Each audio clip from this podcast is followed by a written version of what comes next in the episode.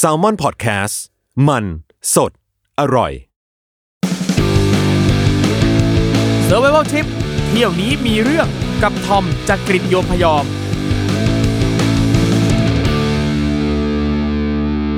นี่ฮาวนี่โอ้ขึ้นต้นมาทักทายเป็นภาษาจีนแบบกรุบๆนะครับ สวัสดีครับคุณผู้ฟังทุกท่านนะครับ ขอต้อนรับเข้าสู่รายการ Survival Trip เที่ยวนี้มีเรื่องกับผมทอมจากกรีฑโยมพยอมนะครับ รายการนี้ครับ ทุกคนรู้แฟนคลับรู้นะครับว่าเราจะพาผู้ที่ไปเที่ยวไปนั่นหนีหนุดไปใช้ชีวิตอยู่ต่างประเทศหรือประเทศไทยด้วยนี่แหละครับประสบเหตุการณ์ ภัยพิบัติอะไรใด ๆ เจอความบันไลในชีวิตนะครับ เราเอามาเล่าสู่กันฟัง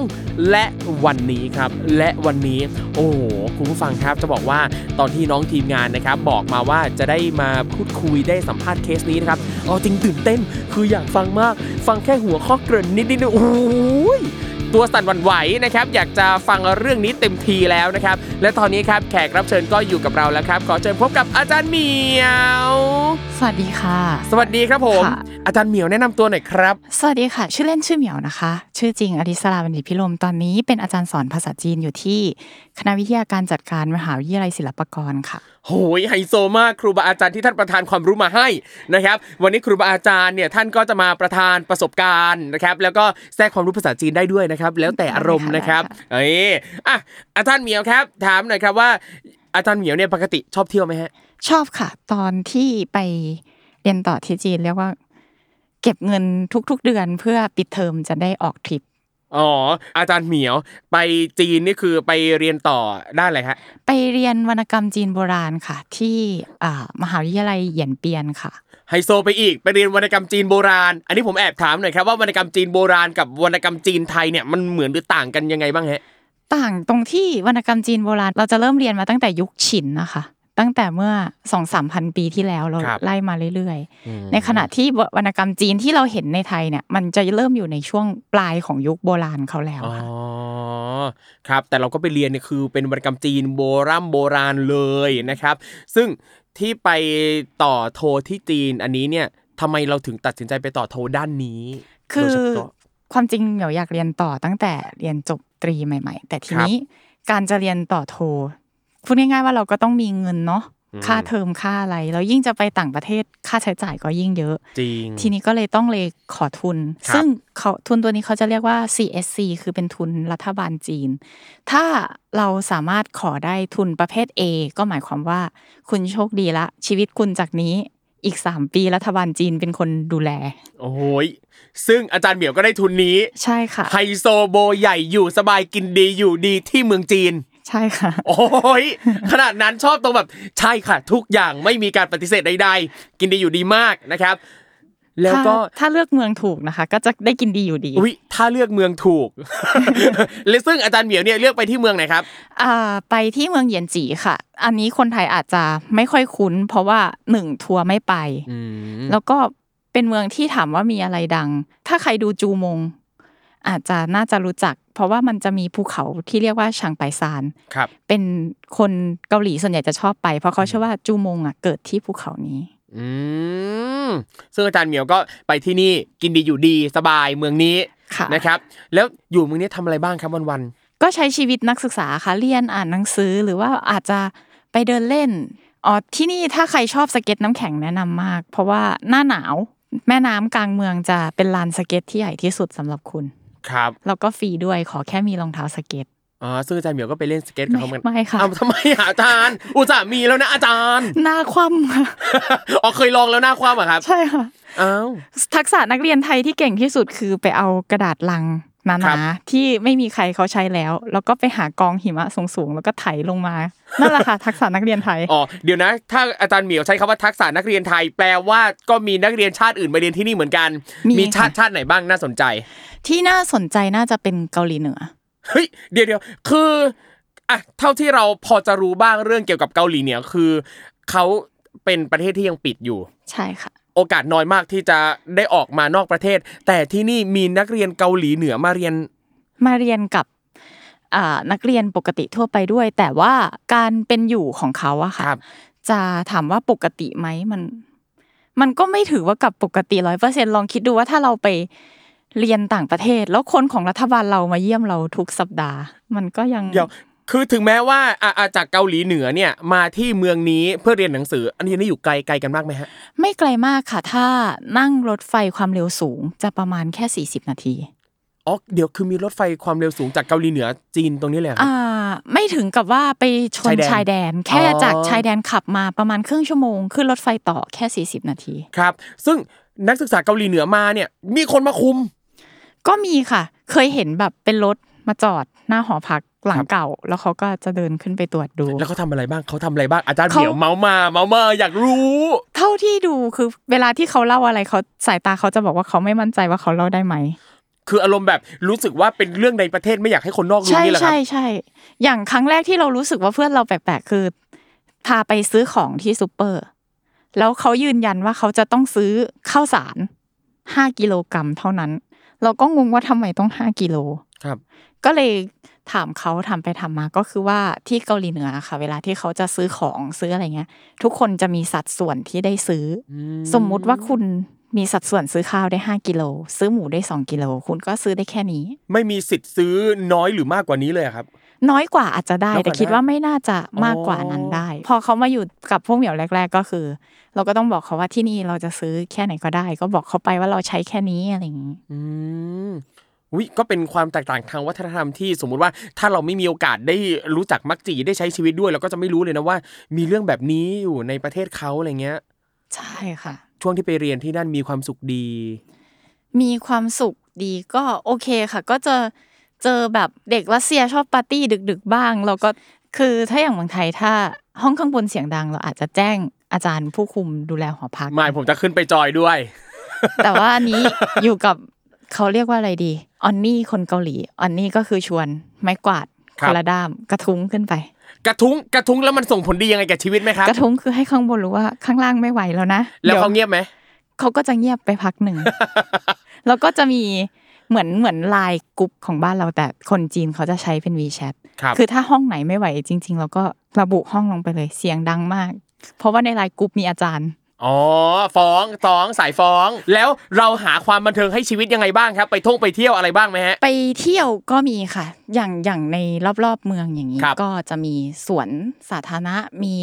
อ่าภูเขาเล็กๆ ก็ปีนได้ คนจีนจะเป็นชาติที่ชอบปีนเขาครับ ไม่ไม่เข้าใจเหมือนกันอืมภูเขาถ้าสามารถทำเป็นสวนเป็นอะไรได้ เขาก็จะมีการวางบันไดอะไรเงี้ยให้เป็นที่ออกกำลังกายครับ ซึ่งอาจารย์เหมียวก็ไปปีนเขาไปอะไรเหมือนกัน ไปค่ะ เอ่อนอกจากการไปปีนเขาไปดื่มด่ำธรรมชาติอะไรแบบนี้อาจารย์เหมียวไปเที่ยวที่ไหนอีกบ้างครับ ถ้าก็จะมีไปงานเทศกาลน้ำแข็งที่ฮาร์บิน อืมโอ้ยอยากไปฮาร์บินมากเลยอาจารย์เหมียว ถ้าไปฮาร์บินอันนี้แนะนำว่าถ้าถ้าไม่ชอบอากาศหนาวแล้วก็ครับ ไม่ชอบเดินนะคะ เราใช้เงินแก้ปัญหากันดีกว่าค่ะ ยังไงใช้เงินอีกแล้วยังไงครับว่าไปเราเป็นถึงนักเรียนทุนกินอยู่สบาย เงินแค่นี้ ก็มันจะมีสิ่งที่เรียกว่าเป็น day trip ครับคือเราก็จะไปจอยทริปกับคนจีนหรือใครอย่างเงี้ยถ้าได้ทริปหนึ่งได้ประมาณ 8 คน หรือเรามีพวกกันเองอยู่แล้ว 8 คนแล้วก็ขอติดต่อบริษัททัวร์เขาก็จะจัดรถหนึ่งคันไกด์หนึ่งคนพาเราไปอืมเพราะว่าความหนาวแบบไหนที่เดินไม่ได้คืออย่างฮาร์บินหน้าหนาวเนี่ยลบสามสิบเก้าการออกไปเดินก็คือ เหมือนกับเอาหน้าไปจี้ประจุไฟฟ้า โอ้ยแค่ฟังก็ซีดๆแล้วนะ อืมแล้วอย่างทริปในวันนี้ที่อาจารย์เหมียวจะมาเล่าให้เราฟังอาจารย์เหมียวไปไหนครับ ไปเมืองเฉินหยางค่ะส่วนอย่างนี่อยู่ห่างจากที่เราพักที่เราเรียนเยอะไกลไหมครับ นั่งรถไฟความเร็วสูงประมาณสองชั่วโมงค่ะสองชั่วโมงถือว่าก็ไกลประมาณหนึ่งเหมือนไกกัลนปนะระคมารัณบหนึ่งเพราะว่ารถไฟความเร็วสูงที่จีนจะทำความเร็วที่ 300 กิโลเมตรต่อชั่วโมงอืมแปลว่าอันนี้ก็ห่างกันประมาณหกร้อยวิทำไมเราถึงตัดสินใจไปเที่ยวไกลขนาดนี้ครับเนะ คือมีเพื่อนค่ะ ไปด้วยกันเพื่อนเรียนอยู่ที่นู่นคนหนึ่งแล้วก็มีเพื่อนสนิทจากไทยบอกว่าอยากไปเที่ยวหน้าหนาวที่จีน ก็เลยมาด้วยกัน คือเหมือนกับว่ามีเพื่อนคนไทยเรียนอยู่ที่เฉินหยาง ใช่ค่ะ แล้วเราก็อะมีเพื่อนคนไทยอีกคนนึงจะมาเที่ยวที่จีนก็เลยไปหากันที่ใช่เฉินหยาง เพราะว่าตอนนั้นส่วนอย่างจะมีเที่ยวบินตรงจากไทยของนกสกูตอะค่ะไปลง ซึ่งตอนนี้นกสกุลก็ปิดตัวเรียบร้อยแล้วใช่ค่ะนะครับอ๋อบินไปเฉินหยางคือเมืองเฉินหยางเนี่ยเอาจริง ผมเองไม่เคยรู้จักเมืองนี้มาก่อนจันเหมียวเล่าให้ฟังหน่อยครับเป็นยังไงครับเฉินหยางเอาจริงๆเฉินหยางเป็นเมืองหลวงแรกตั้งของราชวงศ์ชิง ใครที่ดูละครจีนลองนึกถึงภาพ องค์ชายที่ถักเปียยาวๆโกนผมครึ่งหัวอย่างนั้นนะคะแมนจูงี้เหรอแมนจูใช่อ่าอ่าอ่าอ่าเซินหยางเป็นเมืองหลวงแรกตั้งของราชวงศ์ชิง ซึ่ง เขาจะมีที่เที่ยวดัง ๆ อยู่สองที่ก็คือ กู้กงน้อย มันก็คือเป็นกู้กงของของชิงที่ทำเองอะค่ะ ก่อนที่จะเข้าไปยึดปักกิ่งได้ ช้าก่อนกู้กงคืออะไรครับ กู้กงคือวังค่ะเหมือนวังหลวงบ้านเราอะอืมวังที่เป็นที่อยู่ของพระมหากษัตริย์ครับ ที่มันต่างจากกู้กงที่ปักกิ่ง กู้กงที่ปักกิ่งคือสร้างโดยราชวงศ์หมิง จะเน้นสีแดงสีทองเป็นหลัก แต่ถ้าเราไปกู้กงที่เฉินหยาง เราจะเห็นกู้กงที่ใช้สีเขียวสีครามเป็นหลัก เพราะว่าคำว่าชิงในภาษาจีนมันจะแปลว่า สีออกฟ้าฟ้าๆคลามคลามๆอย่างเงี้ยค่ะอืมครับอ่านี่ก็คือมีกู้กงน้อย ใช่ค่ะอ่าแต่ถามว่าน้อยไหมก็ไม่น้อยนะคะ เดิน9ก้าโมงถึงเกือบเที่ยงได้เลย ครับอืมนอกจากกู้กงน้อยมีอะไรให้เที่ยวอีกฮะก็มีอ่าสุสานชิงตงหลิงค่ะ ก็คือเป็นสุสานของจักรพรรดิองค์ที่สองของราชวงศ์ชิงหวงไทจีครับ ก็คือเขาก็บอกว่าที่จีนจะมีสิ่งที่เรียกว่าหลุมหลอกหลุมจริงอย่างเงี้ยหลุมหลอกหลุมจริงคืออะไรครับอาจารย์เหมียว หลุมจริงคือ อ่า หลุมที่มีศพมีอะไรอย่างเงี้ย อยู่ข้างล่างจริง ๆ ครับ หลุมหลอกอาจจะเป็นเหมือนของจินซีอะค่ะ ที่เป็นไว้ฝังพวก เครื่องประกอบเขาอะค่ะ ที่ฝังกองทัพฝังอะไรอย่างอ๋อเงี้ยเช่น หุ่นกองทัพใช่หุ่นใช่ช้างม้าวัวควายใช่ค่ะเพอาราะวุธว่าอาวุธต่างคนจีนเขาจะมีคติอย่างหนึ่งว่าครับการที่คนเราตายไปจากโลกนี้ เราจะไปมีชีวิตอยู่อีกโลกหนึ่งๆอืมดังนั้นก็เลยต้องฝังทุกอย่างไป ซึ่งก็จะแบ่งเป็นหลุมจริงคือศพจริงใช่ค่ะๆกับหลุมหลอกคือพร็อพใช่ค่ะอ่าซึ่งอย่างสุสานที่เสินหยางนี่ก็เหมือนกันคือมีทั้งหลุมจริงหลุมหลอก อ่า อันนี้ของห่วงไทจีตอนนั้นเป็นหลุมจริงค่ะ เพราะว่าอ๋อครับเขาไม่ได้ฝังแบบเครื่องพ็อปอะไรลงไปด้วย แต่จะครับมีสารสักการะอะไรเงี้ย ครับ ลักษณะของที่นั่นเป็นยังไงครับ ลักษณะจะเป็นข้างหน้าค่ะ ก็จะเป็นซุ้มประตูแล้วเขาก็รัฐบาลก็คือเปลี่ยนจากสุสานลกๆให้กลายเป็นสวน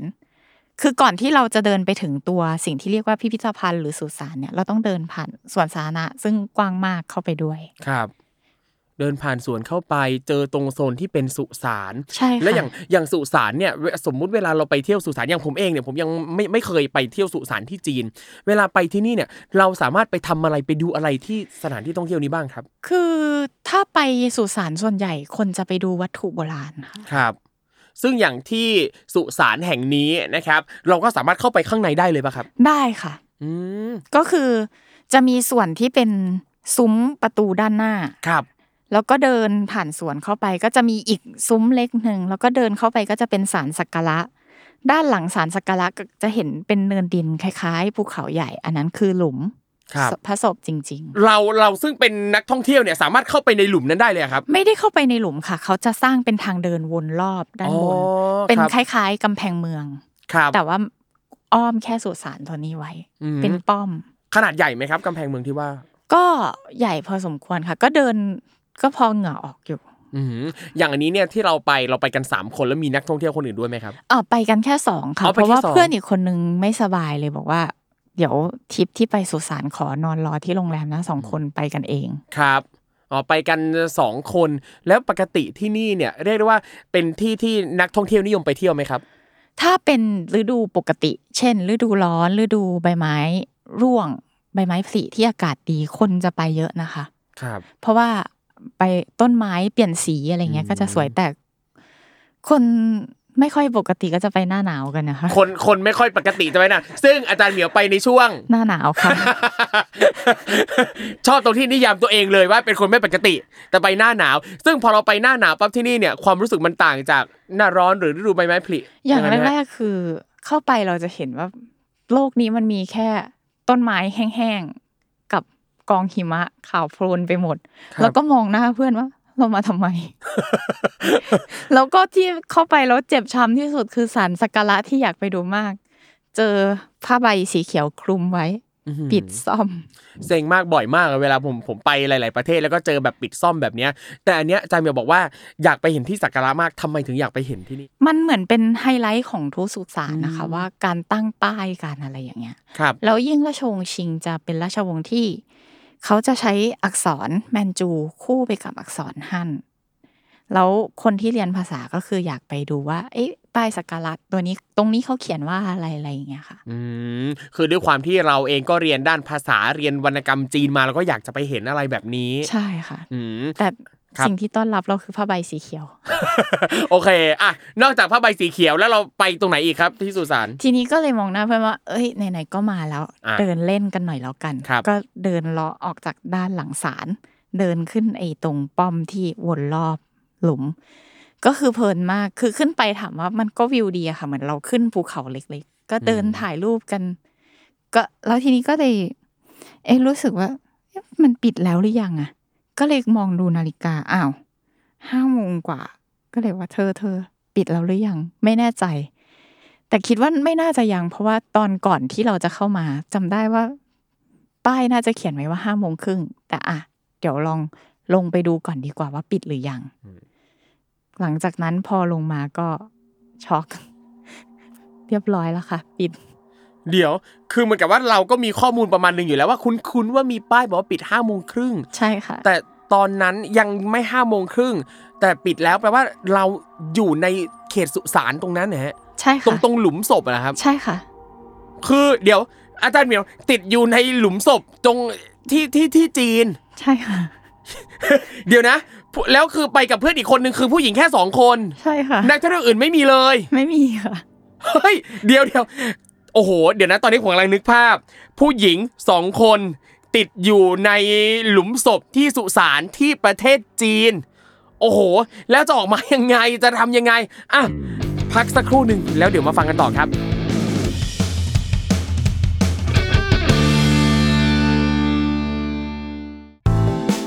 สวัสดีค่ะ นิดนกพนิชนกดำเนินทำเองนะคะ อยากชวนกันมาฟังรายการพอดแคสต์ของเรา ที่แม้จะเป็นชื่อว่า The Rookie Mom คุณแม่มือสมัครเลี้ยง แต่ก็ไม่ใช่ว่าจะต้องเป็นคุณแม่เสมอไปนะที่จะฟังได้จริง ๆ แล้ว ความตั้งใจของเราอยากให้ทุกคนที่ผ่านไปผ่านมามาเข้าใจความเป็นแม่และเด็กด้วยกัน เพราะว่าทุกคนเคยเป็นเคยเป็นลูกของพ่อและแม่ บางทีเราก็อาจจะเข้าใจ คุณพ่อคุณแม่ของเรามากขึ้นด้วยก็ได้นะคะ แล้วก็เราจะได้ไปเข้าใจมุมมองของพ่อแม่ในสังคมมากขึ้นด้วย เพราะว่า มองไปทางไหนก็มีแต่คนรอบตัวมีลูกทั้งนั้นเลย ติดตามรายการของเราได้ทุกวันจันทร์ทุกช่องทางของ s ซ l m o n Podcast จ้า The Rookie Mom คุณแม่มือสมัครเลี้ยงกับนิดนก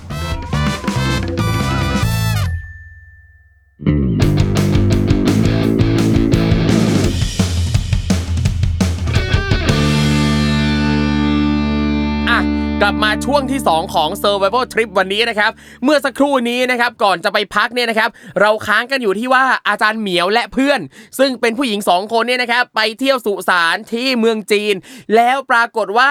ติดอยู่ในนั้น ติดอยู่ในสุสานติดอยู่ในหลุมศพ เดี๋ยวอะกลับมาคุยกับอาจารย์เหมียวกันต่อครับว่า ตอนนั้นเนี่ยพอเรารู้ตัวว่าเราติดอยู่ตรงนั้นอะประตูมันปิดแล้วอะตอนนั้นเรารู้สึกยังไงบ้างครับ ครั้งแรกก็คือตกใจมองหน้าเพื่อน เอาไงดีเธอ แล้วก็มองไปตรงประตู นึกนึกภาพประตูโบราณครับ อ่าบานใหญ่ ๆ แล้วก็จะมีไม้เกือบจะเท่าท่อนสูงวางคัดอยู่ครับคิดกันโง่ๆว่าอายกนี่ลงน่าจะเปิดได้อืมยกลงมาเปิดไม่ได้ เป็นเป็นโซ่แล้วก็เป็นดานใหญ่ครับๆล็อกไว้อีกชั้น เดี๋ยวฟังอาจารย์เหมียวเล่าแล้วรู้สึกว่าเหมือนกับว่าก็ไม่ได้รู้สึกตื่นเต้นตกใจอะไรขนาดนั้นเลยอะคือแบบอะมันปิดแล้วก็เปิดสิแบบนี้เลยเหรอคือครั้งแรกคิดคิดง่าย ๆ อย่างนั้นนะคะว่าครับมันปิดเราก็เปิดแต่ก็ยังเถียงกันกับเพื่อนในระหว่างที่พยายามจะเปิดก็เถียงกันไปด้วยว่าเฮ้ยมันปิดกี่โมงกันแน่อะไรอย่างงี้ ก็เลยว่าอะงั้นลองเอามือถือขึ้นมาเสิร์ชดูซิว่าหน้าหนาวเนี่ยมันปิดกี่โมง ปรากฏว่า หน้าหนาวพิพิธภัณฑ์ในภาคเหนือของจีน หรือสถานที่ท่องเที่ยวจะปิดสี่โมงครึ่งซึ่งหมายความว่าเหมียวกับเพื่อนอยู่ในตรงนั้นอะเกินเวลาปิดมาเกือบชั่วโมงแล้ว ครับ อันนี้เราเข้าไปตั้งแต่กี่โมงนะครับ เข้าไปประมาณบ่ายสามกว่าค่ะอืมครับ ก็มองหน้าเพื่อนเราเราน่าจะติดจริง ๆ แล้วล่ะเธอ ก็ทีนี้เริ่มช็อกของจริง ยกซุงลงมาก็ทำอะไรไม่ได้ก็เริ่มทุบครับ ร้องร้องเรียกตะโกนเพราะนึกว่าน่าจะมีใครอยู่ใกล้ๆบ้าง ซึ่งเอ่อในช่วงหน้าหนาวที่นั่นเนี่ยจะปิด4ี่โมงครึ่งแต่เราดูเวลาอันนี้มัน5้าโมงนิดๆแล้ว นั่นใช่แปลว่าเวลาล่วงเลยไปคือ คนปิดเนี่ยเขามาปิดตั้งแต่ประมาณเกือบชั่วโมงที่แล้ว ใช่ค่ะล้วแต่เรายังหวังอยู่ว่าข้างนอกต้องมีใครอยู่บ้างล่ะไม่ได้คิดว่าเขาจะกลับบ้านเลยชั่วโมงนึงแล้ว ใช่ ก็เลยอะ เธอเธอเอาตั๋วขึ้นมาดูสิครับ ลองกดเบอร์โทร บนหน้าอ่าตั๋วว่าอ่าเอเอออเออเผื่อจะมีเจ้าหน้าที่ ไม่มีเลยค่ะ ครับ แล้วก็เตือนไว้อย่างหนึ่งประเทศจีนเป็นประเทศที่ทุกอย่างเป็นภาษาจีนอืมถ้าไปโดยที่พูดจีนไม่ได้ชีวิตจะยากขึ้นไปอีกประมาณสองเท่า โอ้สมผมว่าสองเท่าน้อยไป เพิ่มไปสิบเท่าเลยครับผม ก็พยายามโทรหาทุกเบอร์ที่อยู่บนตั๋วทั้งที่จะขายตั๋วที่หน้าประตูหน่วยรักษาความปลอดภัยทุกอย่าง ไม่มีใครรับสายเราครับ ก็เอาละความหวังสุดท้าย บอกเพื่อนว่าเดี๋ยวเราจะร้องจะพยายามทุบเนี่ยอีกประสักห้านาทีอืมถ้าไม่มีอะไรเกิดขึ้น ต้องเรียกตำรวจแล้วแหละ ครับ แล้วเตรียมพาดหัวข่าวได้เลย โอเค เดี๋ยวนะ คือเราเอาท่อนซุงใหญ่ ๆ ออกไป แต่ก็ยังเปิดประตูไม่ได้อะครับ ใช่ค่ะ เพราะว่ามันมันติดอะไรอะมันครับมีโซ่มีตัวล็อกอีกชั้นหนึ่งโซ่คือโซ่ตัวล็อกอีกชั้นนี่คืออยู่ด้านนอกอะฮะ อยู่ข้างในค่ะซุ้งทับไว้อ่าอ่าอ่า อ่าโอ้โห คือแปลว่าเขาก็ล็อกหลายชั้น หลายชั้นมากค่ะ ครับอะตอนนี้ติดต่อหาใครไม่ได้แล้วออกจากนี่ไม่ได้ แต่ยังมีความหวังอยู่ว่า อยากจะร้องทุบตะโกนกล้องฟ้าสักห้านาที ก็คือคิดในใจว่าที่จีนเขาน่าจะมียามแบบเหมือนบ้านเราค่ะ ที่เดินตรวจตาอ๋ออ่อะสักชั่วโมงหนึ่งต้องมีมาตรงนี้สักคนละก็เลยพยายามทุบทุบทุบทุบไปอีกประมาณเกือบสิบนาที ครับ ก็มีเสียงตะโกนมาจากข้างนอก เฮ้ย เสียงเหมือนให้นึกภาพแบบลุงยามบ้านเราครับ อ่าวัยประมาณห้าสิบกว่าๆก็เราก็จะพูดจากระโชกโฮกห้างหน่อยๆอะไรอะอะไรอะใช่คนไหมใช่คนไหมชอบตรงนี้ชอบตรงแบบยามที่อยู่ข้างนอกก็ไม่มั่นใจ เพราะว่านี่คือเสียงเสียงร้องที่ดังมาจากในหลุมศพ จากใช่ค่ะ จากประซุ้มประตูอะหน้าหลุมประศตูพหลุมศพอืม คือยามก็ถามว่าเราใช่คนไหมเราก็ตะโกนว่าคนคนสิคนคนครับสองคนเลยเนี่ย เขาครัก็บเลยบอกว่า แล้วทำไมเข้าไปอยู่ในนั้น เดี๋ยว คือตอนนี้เนี่ย ลุงก็ยังไม่ได้จะเปิดประตูช่วย แต่คุยก่อน มีสัมภาษณ์ก่อน ใช่อะโอเค ก็เลยบอกว่า เราเข้ามาเที่ยวแล้วเราไม่ได้ยินเสียงว่าเวลาหรือไม่รู้ว่าเวลาอ่า ที่นี่จะปิดเมื่อไหร่แล้วออกมาแล้วมันปิดแล้ว ลุงก็เลยบอกว่า อ่าโอเคโอเค งั้นรอ เพราะว่าจะมีเจ้าหน้าที่ที่เป็น เวรนะคะที่อยู่ด้านใน คือมีคนพักอยู่ข้างในแต่เขาไม่รู้ว่าเราติด ครับ ลุงก็โทรติดต่อมาให้ ลุงที่เดินมาเปิดให้เขาก็ดูหงุดหงิดมาก แต่ก็เข้าใจเพราะอากาศหนาวกันที่เขาจะออกมาครั้งหนึ่งเขาก็ต้องเตรียมตัวออกมาเยอะครับอะเขาก็เปิด เราก็เลยด้วยความสงสัยว่า เอ๊ะ ที่นี่ปิดกี่โมงกันแน่แล้วทำไมในตอนที่เขาปิดเราไม่รู้ว่ามันจะปิด เพราะทุกครั้งก่อนบ้านเราก่อนที่สถานที่เที่ยวจะปิดมันจะมีเสียงประกาศเสียงตามสายอ๋อใช่ใช่ใช่ใช่ว่าอีกกี่นาทีจะปิดแล้วขอให้ออกไป ลุงเขาบอกว่าเขาตามหาแล้วนะ ไม่มีคน เราก็บอกจะเป็นไปได้ยังไง เพราะตอนเราเดินเข้ามาเขาก็เห็นเราเดินเข้ามาเป็นคนฉีกตัวเราคด้รัวบย หมายหมายถึงว่าคุณลุงก็รู้ว่าในเนี้ยมีคนอยู่ มีแต่คนมาเที่ยวอะแต่เขาก็ไม่ได้สังเกตว่าเราออกไปหรือยังอะไรเงี้ยค่ะ ถึงเวลาเขาก็ปิดตามหน้าที่ไปซึ่งคนมาเที่ยวเยอะไหมครับเอาจริงเอาจริง ๆ ไม่เยอะค่ะ เพราะว่าหนึ่งหน้าหนาวสวนไม่มีอะไรให้ชมๆครับ แล้วก็สุสานถ้าไม่ใช่คนที่อยากไปดูอะไรอย่างนี้จริง ๆเขาก็จะไม่ไปอืมแต่ทีนี้ลุงน่าจะคิดว่าเราน่าจะออกไปแล้วครับเราก็เลยถามว่าแล้วตอนตอนที่ลุง ไปหาดูว่ามีคนเหลืออยู่ไหมเนี่ย ลุงใช้อะไรในการหา ลุงใช้อะไรในการประกาศ สิ่งที่ลุงควักขึ้นมา คือโทรโขงอันน้อยครับๆเสียงกล้องไปแบบประมาณไม้ที่เราใช้ในห้องเรียน แล้วก็เป็นเสียงลุงถามไปว่า มีคนไหมแค่นั้น มีคนไหมมีคนไหมแล้วลุงก็ไม่ได้เดินทั่วลุงก็จะอยู่แค่จุดไฮไลท์ตรงศาลาตรงอะไรเงี้ย ลุงไม่ได้เดินขึ้นไปดูข้างหลังว่ามีใครไหมอืมครับ ทีนี้ก็อ่าพอเคลียร์กัน ก็เลยถามว่าเราทำไมป้ายข้างหน้าหรือว่า เว็บไซต์อะบอกกันก่อนก็ได้ อืมเขาก็มึนครับๆไม่ตอบแต่ก็คือก็เป็นความรู้ใหม่อย่างหนึ่งว่า หน้าหนาวภาคเหนือของจีนทุกที่จะปิดเร็วขึ้นหนึ่งชั่วโมงอย่างเงี้ยค่ะอืมครับ แต่อย่างอันเนี้ยยังถือถือว่าโชคดีที่แบบอาจารย์เหมียวคุยภาษาจีนกับเขาใช่ได้ใช่ถ้า นึกภาพว่าถ้าไม่ได้ภาษาจีนไปอยู่จีนเป็นอะไรที่นึกไม่ออกจริงนะคะ คืออะไม่ได้ภาษาจีนไปอยู่จีนนึกไม่ออกแล้วเนี่ยไม่ใช่ภาษาจีนแล้วติดอยู่ตรงซุ้มประตูหลุมศพอะยิ่งยากไปอีกอะใช่อุ้ยอย่างแรก ๆ คือยามที่มาไม่มีใครที่พูดภาษาอื่นได้เลย ครับ แต่ถ้าอย่างนั้นเหมียวคิดว่าถ้าไม่ได้อย่างนั้นเลยจริงๆช้อยช้อยที่สองต้องมาคือช้อยโทรหาตำรวจอืม ซึ่งการที่เราโทรหาตำรวจที่จีน เขาจะให้เราถือสายจนกว่าเขาจะมาถึงตัวเราอุ้ยยังยังไงนะครับ อาจารย์อันนี้ขอถามอาจารย์เหมียวเลยว่าสมมุติว่าถ้าอะอย่างแรกเราพยายามติดต่อเจ้าหน้าที่ที่นั่นและติดต่อไม่ได้ แล้วถ้าเราต้องติดต่อตำรวจ สมมุติว่าถ้าคนที่จะไปเที่ยวจีนเกิดเหตุการณ์ใด ๆ แล้วก็อยากจะติดต่อตำรวจต้องทำยังไงบ้างนะครับ ก็เบอร์ติดต่อตำรวจที่จีนคือหนึ่งหนึ่งศูนย์ค่ะ ก็ติดต่อแล้วก็บอกเขาไป แล้วตำรวจที่จีนเขาจะไม่ได้เป็นเป็นป้อมเป็นสถานี เขาจะเป็นรถรถเก๋งจอดอยู่ตามจุดกระจายตามจุดต่างๆ แล้วพอเขารับ แล้วเขาจะให้เรากดวางไปหนึ่งครั้ง แล้วเขาจะโทรกลับมาใหม่ แล้วตอนที่เขาโทรกลับมาใหม่เนี่ย เราห้ามวางสายจนกว่าเขาจะมาถึงตัวทำไมเราต้องวางสายแล้วให้เขาโทรมาใหม่ครับเขาจะเช็คว่าเราจะโทรไปก่อกวนหรือเปล่าอะไรเงี้ยค่ะ ถ้าอ่าเขากะถ้าการที่เขาโทรกลับมาใหม่แล้วเราไม่รับ อย่างเงี้ยก็หมายความว่าโทรไปก่อกวนหรือไม่ได้เกิดเหตุจริงอะไรเงี้ยค่ะครับ ซึ่งตำรวจส่วนใหญ่เนี่ยสามารถพูดคุยภาษาอังกฤษได้ไหมครับ ก็ยังน้อยค่ะอืมแต่ว่าก็น่าจะดีกว่าลุงสองคนครับอ๋อแปลว่าถ้าใครเกิดเหตุใดๆจะโทรแจ้งตำรวจกดหนึ่งหนึ่งศูนย์ปั๊บก็เบื้องต้นก็คุยเป็นภาษาอังกฤษ น่าจะพอไหว น่าจะพอไหวค่ะ yes no okay เขารู้เรื่องมาค่ะครับ แล้วก็ คุยคือต้องถือสายตลอดเวลาเลยจนกว่าตำรวจจะมาถึงใช่เลยเหรอค่ะฮการโทรมาครั้งที่สองของตำรวจเขาจะให้เราถือสายจนกว่าเขาจะมาถึง ครับโอ้โหอันเนี้ยก็คือสมมุติว่าถ้าใครไปแล้วเจอเหตุการณ์ใด ๆ นะครับ ก็สามารถโทรหาตำรวจได้ อย่างอันเนี้ย สมมุติว่าถ้าทางอาจารย์เหมียวเองเนี่ยติดต่อทางเจ้าหน้าที่ไม่ได้นะครับ แล้วก็ร้องเรียกคนก็ไม่มา แล้วถ้าโทรหาตำรวจเนี่ยนั่นแปลว่าอย่างเกิดเหตุแบบเนี้ยการที่เราติดอยู่ในซุ้มประตูหลุมศพเนี่ยนะครับตำรวจก็สามารถจะมาหาเพื่อมาช่วยเราได้เหรอครับ ก็มาได้ค่ะอืมแต่ว่าเขาจะมาแบบรถเปิดวอมาเลยอะครับ เราก็คิดในใจมองหน้าเพื่อนว่าถ้าต้องโทรหนึ่งหนึ่งศูนย์นี่เตรียมเตรียมได้เลยนะ เราจะดังมาก อ๋อคือเดี๋ยวทำทำไมครับ ถ้าโทรหนึ่งหนึ่งศูนย์แล้วจะดังมากนี่หมายถึงยังไงฮะคือถ้าต้องไปออกข่าวฮะ ไม่ไม่ถึงกับออกข่าวอะค่ะ แต่ว่าการมาช่วยมันก็จะดูเป็นเรื่องที่มากกว่าลุงยามมาเปิดประตูให้ เขาอาจจะต้องติดต่อโทรหาหัวหน้าพิพิธภัณฑ์หรืออะไรเงี้ย ครับ เพราะว่าทางตำรวจก็ต้องมี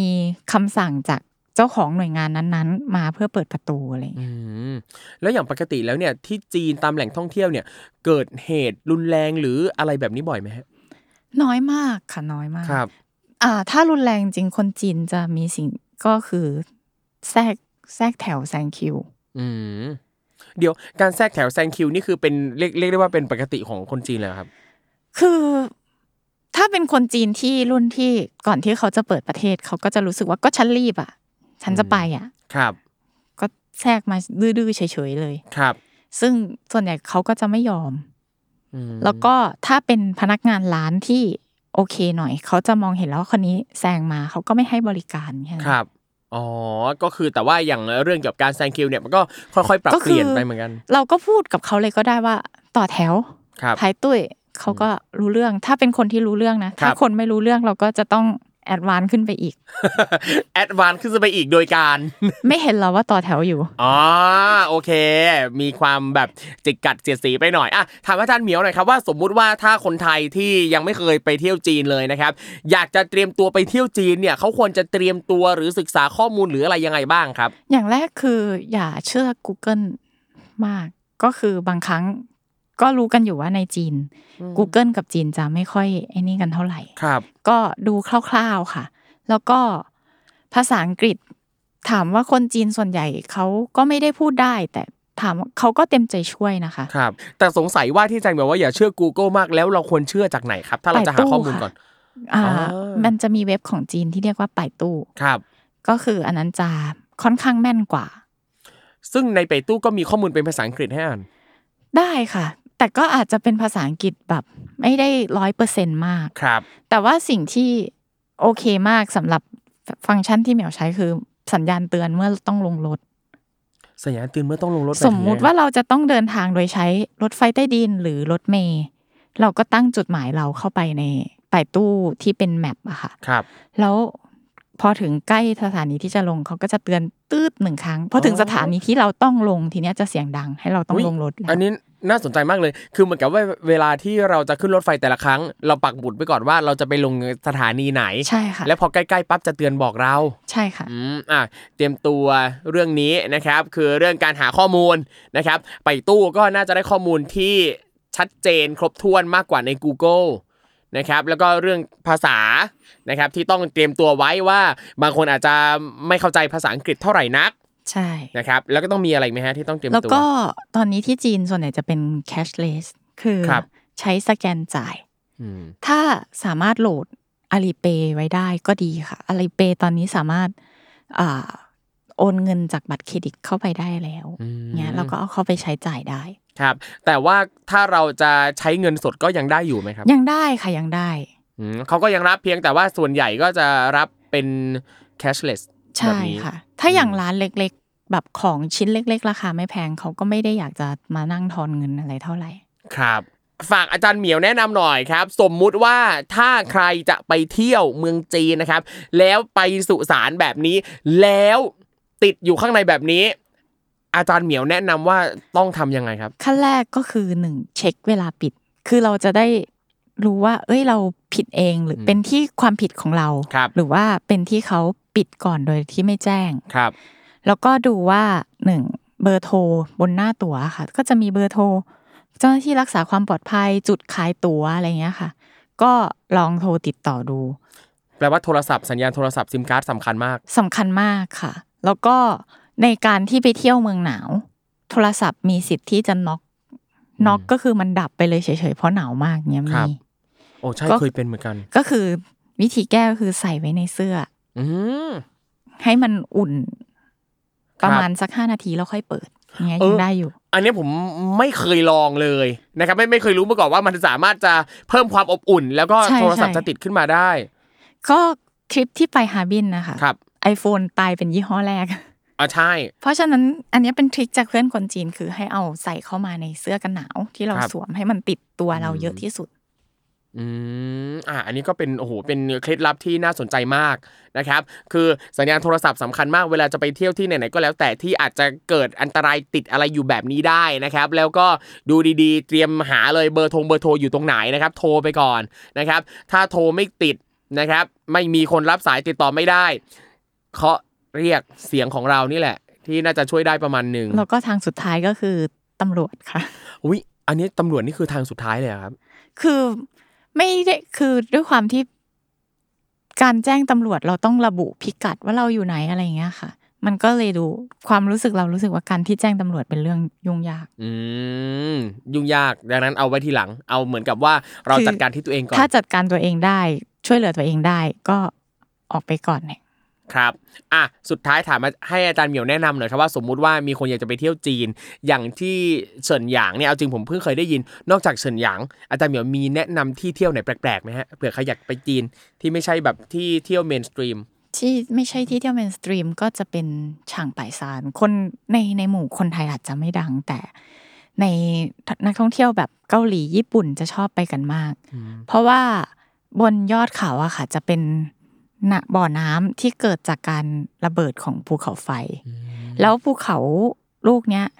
รัฐบาลเกาหลีเหนือแบ่งให้จีนมาช่วยดูแลด้วย เดี๋ยวชางไปซานคือมันมันอยู่ในเขตดินแดนของเกาหลีเหนือแล้วครับมันเชื่อมระหว่างเกาหลีเหนือกับจีนนะคะ อ๋อแนวๆว่ารอยต่อเกาหลีเหนือกับใช่จีนใช่ ถ้าเราไปเที่ยวในหน้าร้อน มองออกไปอีกด้านของทะเลสาบบนยอดเขาอะค่ะ อาจจะเห็นทหารเกาหลีเหนือมาเดินเดินๆอยู่ก็ได้ อุ้ยน่าสนใจมากเลย ก็ถ้าคุณผู้ฟังท่านไหนนะครับอยากจะไปเที่ยวก็เตรียมตัวให้ดีแล้วกันนะครับทีนี่ถามเผื่อนิดนึงครับ สมมุติว่าแล้วถ้าอยากจะข้ามไปเกาหลีเหนือด้วยสามารถทำได้ไหมครับทำได้ค่ะ แต่ต้องไปผ่านทัวร์อืมไปเป็นคณะทัวร์ไม่ไม่เป็นนักท่องเที่ยวที่แบบไปเดี่ยวๆอย่างเงี้ยค่ะครับ ซึ่งทัวร์ก็จะมีทัวร์ที่เขาจะได้รับอนุญาตมาอยู่แล้วครับ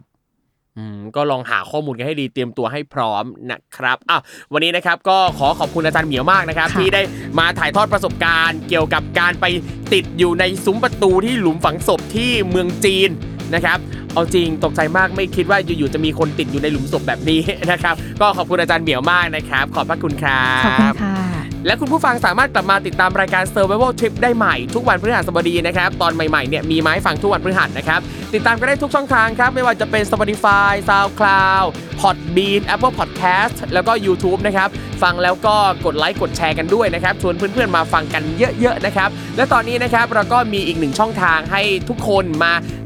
มาพูดคุยกันแลกเปลี่ยนประสบการณ์นะครับก็คือ Facebook Group นะครับชื่อว่า Survival Tips by Survival Trip นะครับใครมีทิปใดๆเกี่ยวกับการท่องเที่ยวก็มาแลกเปลี่ยนประสบการณ์กันได้นะครับแล้วก็ถ้าใครมีเรื่องอยากจะมาเล่านะครับก็สามารถส่งเรื่องเล่าของคุณมาได้นะครับที่ inbox ของ Salmon Podcast นั่นเองครับ เดี๋ยวทีมงานของเราจะติดต่อกลับไปครับสำหรับวันนี้นะครับ ผมและอาจารย์เหมียวต้องขอลากันไปก่อน เจอกันใหม่ครั้งหน้า สวัสดีครับ สวัสดีค่ะ